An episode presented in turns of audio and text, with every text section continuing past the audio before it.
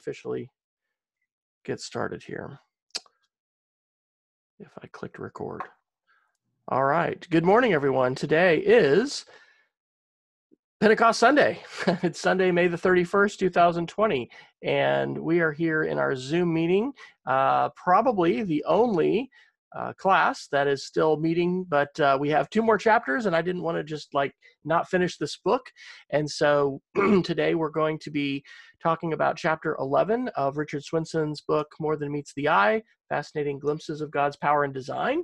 And this next to last chapter talks about time, space, and light. And we're especially going to focus in on light. And I wanted to read a couple uh, passages today from the Bible. We're going to open up to John 8 and read the last uh, five verses or six verses, I guess, of John 8. And then we're also going to read Psalm 39 in its entirety. So I will have those those on the screen, but if you want to get out a Bible uh, to John 8 and Psalm 39, you can go ahead and do that. So the only remaining chapter of our book is going to be next week, Science, Scripture, and Sovereignty. And then we're going to take our traditional summer break. I was asking Laura at church, you know, as far as summer plans, uh, and they're trying to work that out in, in terms of what it'll look like. I hope there'll be at least one remote teacher who's going to teach remotely uh, because at this point, like today, they're still limited on how many people face to face can be, you know, in a room. So what we typically do in the summer is is offer several things, but that includes a large, uh, you know, large classroom with with many people gathered which i actually love because it's so diverse and it brings together people that aren't normally in sunday school. And so anyway that that has been a favorite thing of mine for a while but uh, I don't know yet, um, and uh, we'll continue, I guess, to follow as far as the church on social media and watch emails and things like that. But um, tonight there is a Pentecost night of worship, which will be outside, and so if you want to participate in that, that is from seven to eight p.m. And of course, the church is open for folks who want to, you know, go there in person, and so. Um, they're uh, continuing to have both services.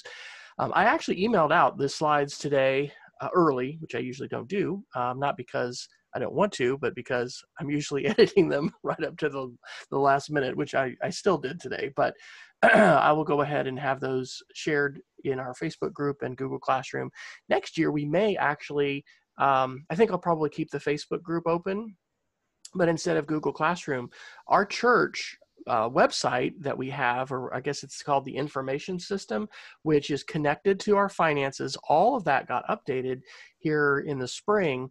And so um, we had a little training a couple weeks ago talking about that, which, among other things, it lets us email our, our Sunday school and small group members directly as leaders and so there is a there is a, a, a way that we can be posting and sharing things in there. So anyway next year i'm, I'm planning on teaching this class next year. I'd like to. Um, i've loved it. I love this so much. I, I told shelly yesterday i said can i just do this? Like could i just teach this? Um, which i do enjoy other things that i do in my life but it's i love this for a lot of reasons and i'm so thankful for you all being here and your participation and it's just you know I, I, I I love Sunday school. I think the opportunity to connect to uh, to each other um, and to to go deeper in the Word and to fellowship. I and I, of course, can't wait till we can meet again and gather. I mean, I love the fact that we had some potlucks and we got together at the Roberts and looked through their telescope and went to the Science Museum. You know, we did some stuff, and and I hope that that will continue next next year. I think we're just gonna, like everything else, have to kind of see how things go and I, I think they'll probably be having different answers for different people. So anyway, I don't know yet what Sunday school looks like next year, other than I do hope to, to teach this class again. So um, I'll open this up with a word of prayer, offer our big question, and we'll read our Bible verses. And then I've, uh, as in the past, made some screenshots on my iPad of some different quotations from Richard Swenson that kind of stood out. And uh, just to preview, today's video is actually going to be a hymn because we're going to be talking, among other things, about God as light. And man, there are hymns that just speak so powerfully to the theology that we read in the Bible and the understanding that we have of God beyond our complete understanding to, you know, totally wrap our heads around. But anyway, that's what we're going to do. We're going to get to hear a hymn uh, from England, actually. So and then we're a small group so we may or may not break into table groups we may just you know talk together uh, but before i pray i we have to talk uh, and say something about minneapolis and these and the protests and the violence and what's happening in our world uh, the thought did cross my mind like if we should do like a whole class about this um, we had some conversation after our friday morning men's group about what we need to do, how we need, I mean, we need to talk about this. We need to uh, grapple with this. Um, and so, you know, the death of George Floyd, the protests, the violence, um, we need to be lifting up our nation, our leaders, and everyone who is affected by this, which really isn't just people in these cities. This is really affecting everyone in terms of if you're watching the news, if you've seen some of these videos, um, you know it is uh, it is it is a it is a situation that goes far beyond just you know one episode of police violence there's a lot of anger and i'm sure that the covid-19 quarantine and shelter in place and and unemployment like there's a whole lot of things that are playing into that so as i open up with prayer uh, this is a photograph of the milky way taken from Jackson, Wyoming. And so these are the Tetons. And my father actually shared this on Facebook. He's a member of a group that shares lots of Yellowstone Park photos. And dad grew up in Powell, Wyoming, which is just east, which is to the west of Yellowstone Park, right? Um, and uh, no, it's to the east because they go in the east entrance. So Cody and Powell are to the east.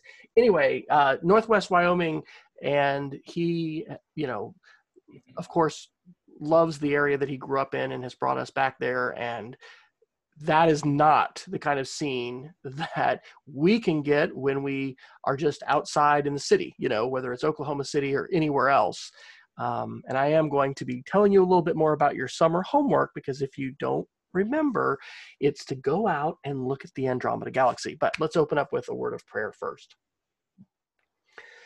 Dear Heavenly Father, we thank you for this opportunity that you give us to gather together, even though we are remote and we are in our homes and we are not together in person and in body, Lord. We are together in spirit.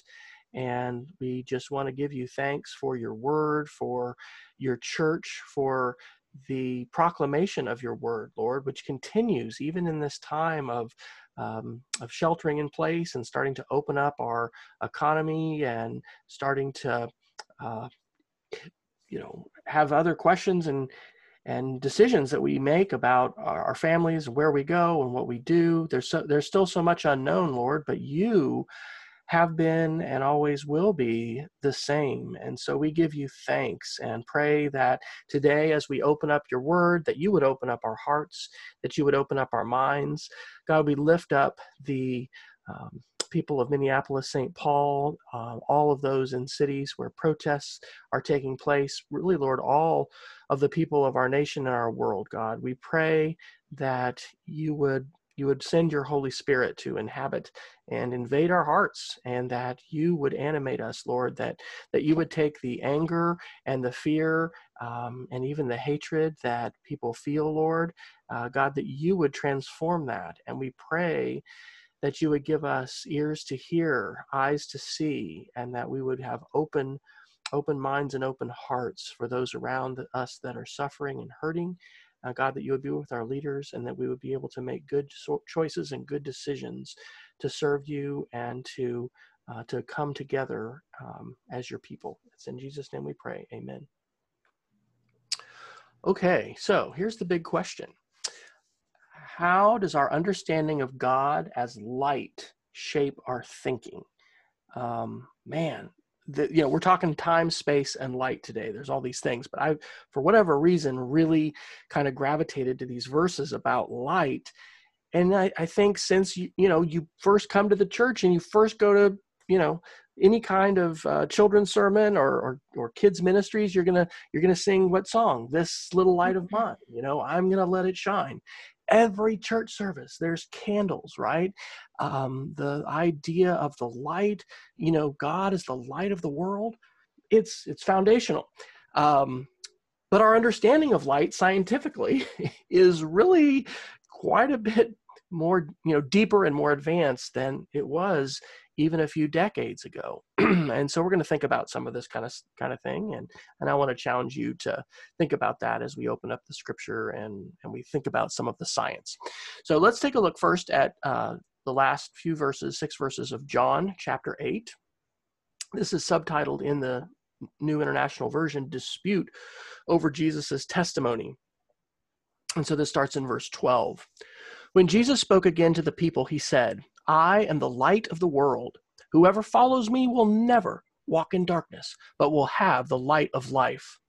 The Pharisees challenged him. Here you are, appearing as your own witness. Your testimony is not valid.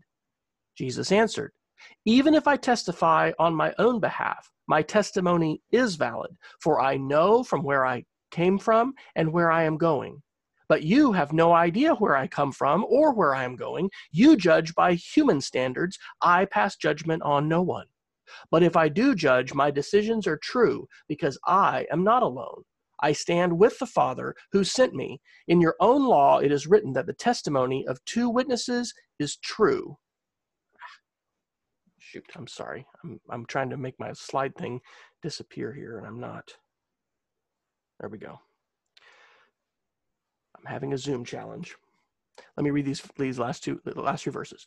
But if I do judge, my decisions are true because I am not alone. I stand with the Father who sent me. In your own law, it is written that the testimony of two witnesses is true. I am one who testifies for myself. My other witness is the Father who sent me. And so that's the the NIV version. Um, I'm continuing to read a book called The Fourth Part of the World that is uh, about this map that was made in the early 1500s. And uh, it talks about all kinds of history of the early church. One of the things it talks about is how the Byzantine church or the, the Eastern church and the Latin church or the church in Rome, you know, had some disagreements over the Nicene Creed and the origin of. Um, of, of the Holy Spirit and the idea we understand as far as the Trinity and the and the the unity of the Holy Spirit um, and and where it and where it comes from.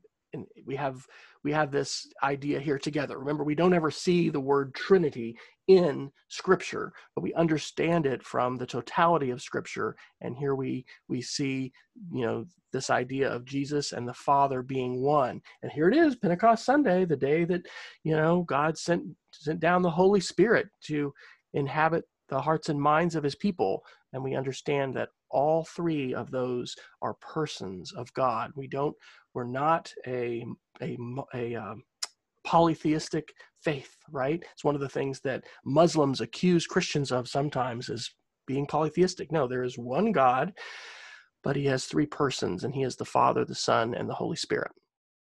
All right, so now we're going to turn to Psalm 39. And the main reason for this, this is one of the verses, well, also John 8 was cited by Swenson in the book. Um, but rather than just pick out the single verse, I want to just read the whole thing because we can. Um, so this is Psalm 39 from the NIV. And this is subtitled for the director of music for Jeduthun, a psalm of David. I said, I will watch my ways and keep my tongue from sin. I will put a muzzle on my mouth while in the presence of the wicked. So I remained utterly silent, not even saying anything good. But my anguish increased, my heart grew hot within me. While I meditated, the fire burned. Then I spoke with my tongue. Show me, Lord, my life's end and the number of my days. Let me know how fleeting my life is. You have made my days a mere handbreadth. The span of my years is as nothing before you. Everyone is but a breath, even those who seem secure. Surely everyone goes around like a mere phantom. In vain they rush about, heaping up wealth without knowing whose it will finally be. But now, Lord, what do I look for? My hope is in you. Save me from all my transgressions. Do not make me the scorn of fools. I was silent. I would not open my mouth, for you are the one who has done this. Remove your scourge from me. I am overcome by the blow of your hand. When you rebuke and discipline anyone for their sin, you consume their wealth like a moth. Surely everyone is but a breath. Hear my prayer, Lord. Listen to my cry for help. Do not be deaf to my weeping. I dwell with you as a foreigner, a stranger, as all my ancestors were. Look away from me, that I may enjoy life again before I depart and am no more. This is the word of the Lord. So, we're going to talk a little bit about science. We're going to talk about space. We're going to talk about uh, exploration, light, ways that these things intersect. And there was a pretty big headline that happened yesterday, right? That's the photograph of Elon Musk after the successful launch of the Dragon capsule um, aboard a SpaceX rocket. And in the bottom right corner there, you see the astronauts who, even today, as we meet and talk, are in this capsule moving towards the International Space Station where they're going to dock for the last nine years United States astronauts have had to fly on Russian made rockets. And so this is a US built rocket. And I think they said it took like, it's taking like 19 hours from launch. My daughter had watched it. We, we I actually missed seeing the live launch. but she said, Dad, it, it, only took like six minutes to get into orbit. Um, and then it takes like 19 hours for them to actually rendezvous. Um, but just amazing, right? Amazing to think about where science has taken us um, and where we're going with science and the things that we're even going to be seeing in our lifetimes. So, let me talk real briefly about your homework and give you a little more information about it. And then we'll talk about some quotations from the, this, the uh, chapter this week. So, last week I challenged you this summer to find or get a pair of binoculars and then go out into the night sky on a clear night and, among other things, look at the Andromeda galaxy. And so, why would West say Andromeda? Well, you know, it wasn't that long ago that we figured out that this, you know, object 31 is a spiral galaxy. Um, evidently, it's not the closest. There are closer galaxies, but it's the closest spiral galaxy. There's different kinds of galaxies in terms of their shape. I think we talked about that last week a little bit. And so you can find different resources. This is one that different members of our family have used at different times, it's a website called WikiHow. And so WikiHow has an article, How to Find the Andromeda Galaxy. And so one of the things that we generally know from just going out in the night sky in the northern hemisphere by the way because if we lived in australia or new zealand or south africa like it'd be different right southern constellations um, we have the the constellations of um, of uh, the um, oh, what is it called? The ellip- they follows the elliptic. Gosh, I'm I've got to get my words right here. But like when you when you think of the constellation Leo or Sagittarius or these kinds of things um, that that you know horoscopes are based on. There's all kinds of connections that we have here to things that are both non-theological and the- theological. You've got constellations that move across the sky, but um, and of course everything appears to rotate because the Earth rotates. But in the northern hemisphere, one of the things that generally, if if you know any constellations, you're going to know the Big Dipper, and you're going to have talked about the North Star because no matter what time of year it is, you can see northern constellations and the north star um, unless we would go really, really far south, close to the equator, you know, it, it's visible. So if you can find the Big Dipper, those two um, stars that are at the bottom of the Big Dipper are called the pointer stars here. And the pointer stars are um, the ones that if you make a line with them. You know, it's not exact, but it, it kind of goes to Polaris. And this is not to scale, right? Polaris is actually darker than most of the stars that are here in the Big Dipper. In the handle, uh, this is something I remember from my 12th grade astronomy class, there's actually two stars, Alcor and Mizar. And in ancient days, that was considered to be a vision test. Could you see both of the stars? Now, one of the things, if you haven't already looked through just binoculars into the night sky is that it's incredible how many more stars you can see just with binoculars. You don't have to have a telescope. Um, and there's just so so many out there and so uh, kind of on the opposite side of polaris from the big dipper is cassiopeia and she is the queen uh, it looks like a w that's kind of pushed over on her side and it's really better in August to see uh, this constant to see um, Andromeda, but you we you can see Andromeda um, throughout the uh, the summer. And so, Andromeda looks kind of like a smudge. So here's Cassiopeia, and then off to the side is a smudge, and this is Pegasus. Of course, doesn't that look exactly like a a uh, you know unicorn, a horse? You know, that's one of those things you're like, how did they make that into a horse? But uh, Andromeda is right here, kind of in between, and so this article, you know, has some links. But let me make it real easy for you because this is what the article says too you need to get an app. And the favorite app that I've used for a number of years, there's a bunch of them, is called Night Sky. It is free and you do not have to pay. Like a lot of apps, it will ask you, oh, subscribe. And there's I mean, you can. You can get, I guess, some you know new updated information, but it fully works without you know paying anything. And this is my favorite space app. And so, actually, to this morning, as I was making a, a screenshot of this, you can put things that you want to see in the sky into the app and it will show it to you and you can see there's this little arrow here and so um, andromeda is not visible when i took this screenshot because the sun is up you know and look how close venus is to the sun and and planets and things like that. But you can use a smartphone app and you'll want to turn it probably to really kind of dim because one of the things that happens when you're out looking at stars is it takes a while for your eyes to adjust to the darkness and then you have this bright phone and then that kind of blows your your night vision. So i'd turn it down so it's not super bright but then you can have it um, oriented so that it will you know have north south correct. And as you move your phone around it will actually show you these arrows and you can put in andromeda and that is a way to be able to find it uh, even easier than I think probably it's good to learn the relative locations and these other things about constellations, but you know it's uh, some people might say that's cheating. I would say it's using your tools that you have available for you. And so there was a there's a wikipedia um, quotation in the app that is about the um, andromeda galaxy. And so this uh, i'm not going to read this whole thing but basically most galaxies are moving away from us and we talk about redshift.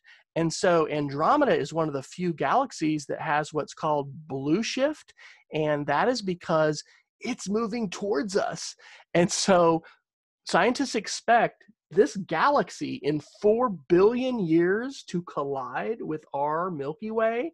Uh, think about this a likely outcome of the collision is that the galaxies will merge to form a giant elliptical galaxy. Such events are frequent among galaxies in our groups. The fate of the Earth and the solar system in the event of a collision is currently unknown.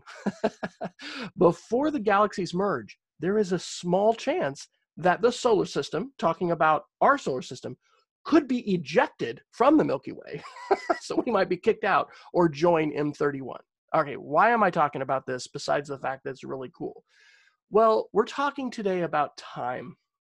And I don't know about you, but when I hear people talk about how old scientists say these stars are, even rocks, right? Even when you look at rocks that we can find here in Oklahoma or, you know, uh, going different places to see mountains, to see, you know, the Grand Canyon. Like thinking about geologic time and the scale of time, it just blows your mind because we are here, as the scripture said, for such a short time. It's like we are a breath of wind a you know just eh, eh, a, a breath of, from from God that that like we're missed you know we just are here and gone. However even though we're here for such a short time isn't it amazing and just mind-blowing to consider that God enters into a relationship with with us knows us and gives us this opportunity to to know him and to walk with him? So that's my introduction. Let's give uh, Dr. Swenson a chance to share a few of his quotations, and then I'm going to play this little song, and we'll talk a little bit as we um, as we go through our lesson. So these are some highlights from chapter 11. Um, dimensions. We talked last week a little bit about dimensions and how, you know, we live in a, th- a three spatial dimension world. Okay we have the dimension of time, which some people will talk about four dimensions, but basically 3D. This is the world that we live in. And now mathematically, people that are that are a lot smarter than I am and can do a lot better math than I can have developed these models of the universe that show we have more dimensions. There are more dimensions to the universe than we are able to perceive with our eyes and ears and nose and all the senses that we have. We broke up into small groups last week, and one of the things that Mike Sharp mentioned was quantum entanglement. it's this idea with quantum theory that objects that are physically separated, and it really doesn't matter how much distance, can still connect with each other. When we think about prayer, like prayer is something that is beyond our under our complete ability scientifically to explain. And so that's one of the things that Swenson is talking about here is that, you know, God is beyond the dimensions that we see, feel, touch, and know. Um, he can inhabit an infinite number of dimensions. Uh, or a smaller number of dimensions. Like God can do whatever He wants. And so, in terms of miracles, Swenson says one of the ways that that this informs us is like believing in miracles, right? We've heard about Thomas Jefferson and some of the founding fathers of the United States being theists, you know, and so not believing in a God that is active and, and works in our life. In fact, the Jefferson Bible has all the miracles of Jesus taken out. And, um, you know, that's not the God we believe in at First Presbyterian Church of Edmond. We believe in our God who is active in our lives, who has a relationship with us, who has done miracles, and who can do miracles. And so Swenson references, you know, Jesus appearing on the road to Emmaus and when he appeared following his resurrection and walking through locked doors. I mean, there's walking on the water, there's all these, you know, the he, all these different healings. God is beyond dimension. Okay. And so Jesus came down to earth as a man, but he was both fully man and fully human and so he does not you know have to follow the same kinds of physics that we do uh, because he's beyond us in terms of dimension in terms of light these were some things that swenson talked about with light saying that you know scientifically some of the things that we understand um, light uh, ha- is a speed limit of the universe. That's one of the things that Einstein, in his theories, which we you know which which don't don't give us everything didn't unify all energies and all the, the forces of the universe um, but it gave us a lot more insight and and as you read this stuff you're like how did einstein just like think and figure this stuff out you know uh, in the in in what the 1905 when was when he published one of his first works that he earned a nobel prize for the speed of light is constant in the universe, according to Einstein. It is outside of time, it never ages. Uh, this is the anchor for relativity. Um, Einstein helped us understand that, that light has two different natures the nature of a particle and a wave simultaneously. Light is what allows us to see, right? Visually. We could not be seeing without light. When we have light, it comforts us you know, oftentimes in the dark, we think about children, but not just children. When it's nighttime, when it's dark, we have fear. You know, what can help us, you know, keep that fear at bay? A nightlight, not being in the dark. I don't know if you've ever had the chance to be in a cave. I bet I know Mike has because he's he's done a, bu- a bunch, I think, with with mines and mine safety and things like that. Um, when I went to Philmont Scout Ranch as a scout, which would have been sometime probably like 86 uh, we we we had a chance to go into one of the mines there that you know has a certain amount that the mine inspector says it's safe and then it's barricaded and so you wear these headlamps and you have your flashlights and you're walking you know deep into this mountain and man i mean when you turn off the headlamps and the lights and you are deep in the earth it is so dark i mean it is the darkest the blackest i have ever I've ever experienced. And to imagine what it would be like to be there by yourself, for instance, and then to have your light go out, to not be able to turn on a light and just be in the dark. Think about those kids in Thailand, right? The soccer team was a year or so ago, I think, that was on that hike and they ended up, you know, going into this mine and then I think it rained and flooded and they got trapped and they were there for a long time and they got rescued.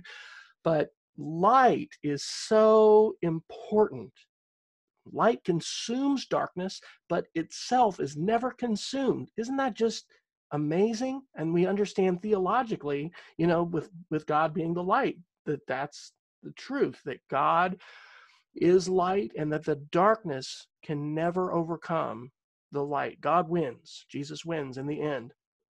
Light is mentioned as the first thing God created after the heavens and the earth, and that light has a divine aspect to its nature. All right.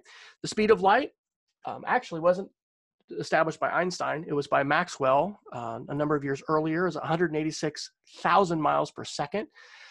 But Einstein went further, and according to his theories, regardless of your frame of reference, the speed of light is constant. And this is a real bummer when kids uh, like me, you know, learn this in school because we want warp you know capability we want to be able to move faster than the speed of light because if we can't man we're never going to get to the andromeda galaxy in our lifetime right um, and so anyway this um, idea of light being a constant uh, and that that we can use the measurement of light as a way to measure distances and that's why we talk about light years. That's the distance that light can travel in a year because the speed of light is constant throughout the entire universe. So photons um, how how are we going to have light? How are we going to have energy um, god created the sun it's 93 million miles away from earth uh, Swenson quotes this that says, We intercept only one billionth of the photons that are emitted from the sun, yet that is precisely the right amount of, of light and heat and energy that we need on the earth to have life and to have the incredible diversity of life that we have on our planet. Um, this is kind of interesting, and I don't know that I had made this connection or, or understood this before and i'm not going to say i understand it completely but um, when you i've heard this before that when you get closer and closer to the speed of light time changes and we'll talk about the space-time continuum. Um, according to the theories of einstein time actually stops at the speed of light so photons don't age. So light that is coming out from the sun or from any other light source uh, is not two second, you know, 90 seconds old or four days old. Light does not get old, explains quantum physicist Brian Greene. There is no passage of time at light speed. I think that's really cool. And I don't think that's a, an idea I had really ever heard before. And so, at the speed of light, which is the highest speed we know of in our universe today, time ceases to flow altogether. The time of all events becomes compressed into the present and unending now. The laws of relativity have changed timeless existence from a theological claim to a physical reality. And he goes into, you know, some of this theology about about God and God being outside of time. Um, this is amazing to me. God sees us without light. Okay, if you think about our eyes, we have to have photons hitting a surface of something and then bouncing back and going through our retina and and going to the you know the back of our eye and then our brain interprets that. That's how we see. But think about how god is able to see everything and he can see it simultaneously and he can hear all prayers simultaneously because god is beyond time you know he's he's able to be beyond the dimensions that we live in. Okay so here's where i got the reference for the song we're going to listen to in a second and we're going to talk about it. Uh, immortal invisible god only wise. I know you know this song. And i think this points to how scripture and through his word god gives us glimpses of this vast universe and this impossible to fully understand world that he's created for us but he allows us to glimpse it and he allows us even to experience it through the great hymns of the church among you know other things. And of course this hymn is informed by scripture. Um, we read about god being light throughout scripture and god said let there be light and there was light the last chapters of the of the New Testament. In fact, this is I know this is in the um, movie the, the, Titanic when the guys are like playing the you know playing the, uh, cello and the, the violin on the on the deck you know they as the as the boat sinks. There will be no more night. They will not need the light of a lamp or the light of the sun for the lord god will give them light. Um, lots and lots of references to god being light. Um, we read the the scripture t- today from john 8 where jesus proclaims i am the light of the world and um, the essence of god god calls himself light and Swenson um, observes very seldom does God allow a noun to be substituted for his name. We do find it written that God is love and that God is spirit, but such occurrences are rare. In 1 John, however, we read, God is light. So, with that, uh, this was the concluding paragraphs of the chapter. What will it be like to someday have God, the great physician, take over? He will redefine everything, change the laws of science, and rid his realm of decay, pain, and aging. He will introduce new dimensions that will grant us mobility and communications possibilities previously unimagined. And in our midst will be a light so brilliant that it would blind us with fear had it not first swallowed us with love.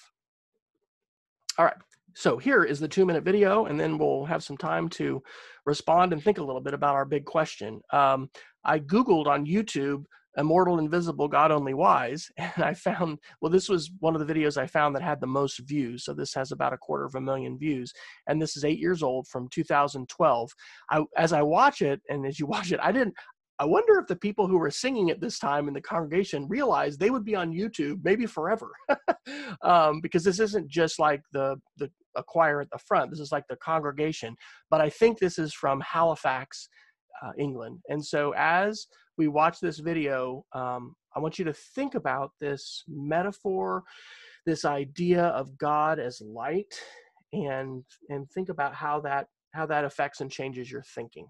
Here we go. Oh, are you serious? Watch this on YouTube. Huh. All right, let's try this a different way. We will click the link. I was thinking I could see it on my slideshow, but Hopefully we're going to get this without a advertisement.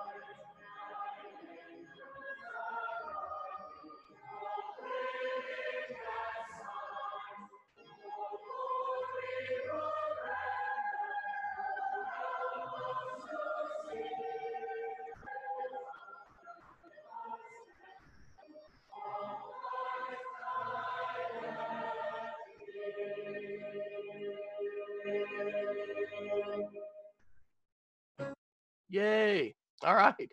So, um, our question is How does our understanding of God as light shape our thinking? Um, so, I'm going to stop talking, stop sharing my screen, and uh, open that up for sharing. What do you all think?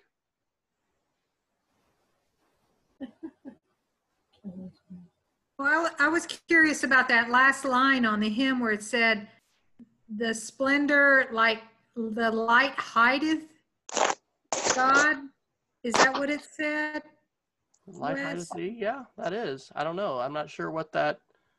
I'm not sure what the scriptural basis of that is. I, I like the fact that it had the it had the words there because attending to the Mhm. words as as they're singing, you know. But Yeah, I don't, know how light would hide him. It seems like it would glorify him and. Yeah. I, I don't know. Light reveals. Yeah. what other thoughts went through your head not only as we were looking at that video but just as we were reading these other scriptures and thinking about god as light hmm. To me, uh, it seemed like- Oops, sorry. oh go ahead dwight to me, it seemed like that if God is light, then he reveals all. And, you know, we don't have anything to hide because hmm. he will see it. yeah we can't hide right and i think that part of what we're, we're doing with science what's happening with science is we are starting to see more you know we're seeing more of the galactic we're seeing more of the the biological the dna um, we are seeing more of of god's universe what else denise did were you Yeah, I was going to say when um, Moses was up in the mountains and God passed by and he just saw like the bat piping. Wasn't he? Wasn't God hidden by the light then? So maybe that's you know kind of a reference to that God being hidden by. The, we can't see God.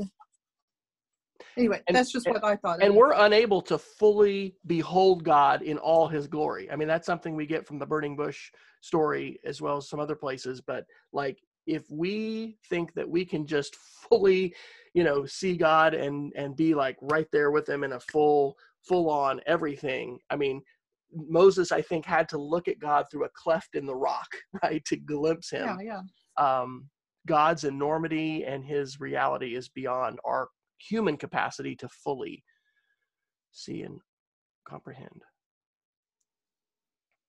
What else?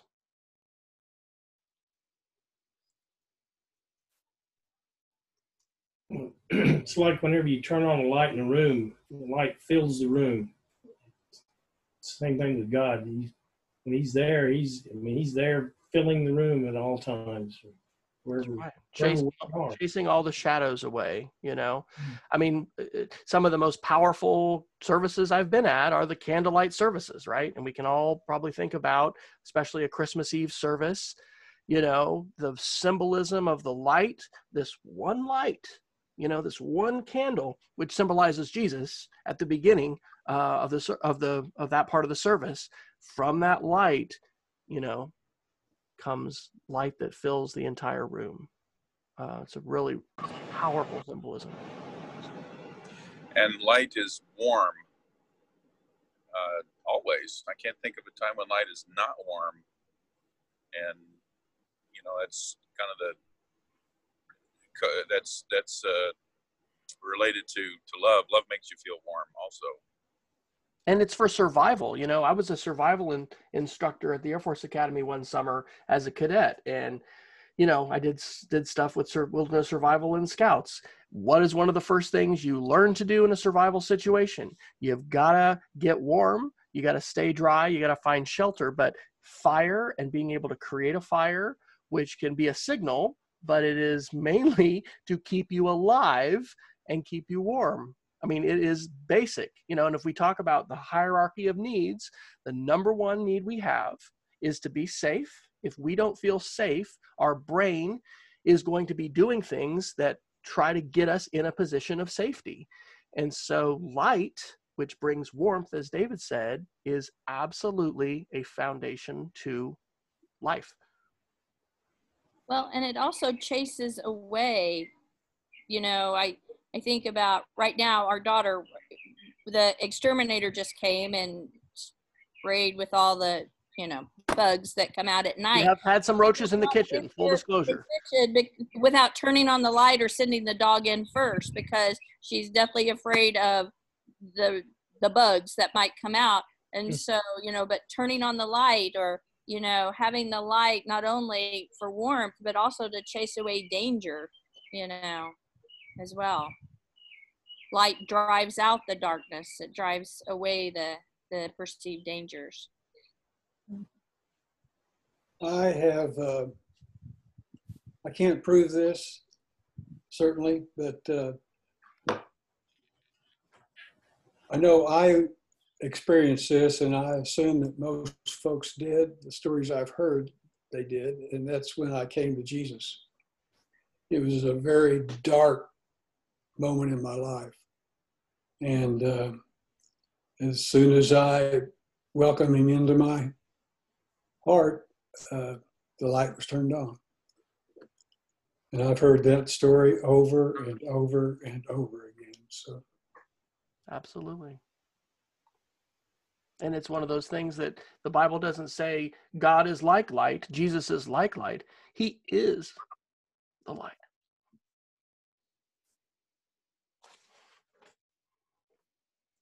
Anything else?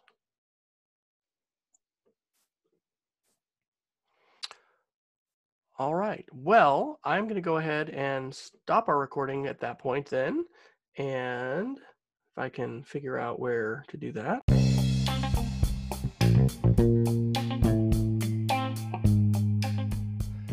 Thanks for listening to this episode of Class with Dr. Fryer, an eclectic podcast channel filled with different audio recordings of presentations by me, Dr. Wes Fryer, in Oklahoma City. You can access this podcast uh, by either visiting Anchor's website, which is anchor.fm slash D-R-F-R-Y-E-R for Dr. Fryer, or you can simply tell your favorite smart speaker, either the Google Home or the Amazon Alexa, please play me the latest episode of Class with Dr. Fryer. Thanks so much for tuning in. Make sure that you check out the show notes and the links that I have for each episode if you'd like to follow up, and you can always reach out to me either via Twitter. My Twitter handle is at WFryer, that's W-F-R-Y-E-R, or you can visit my electronic contact form by visiting wesfryer.com slash contact.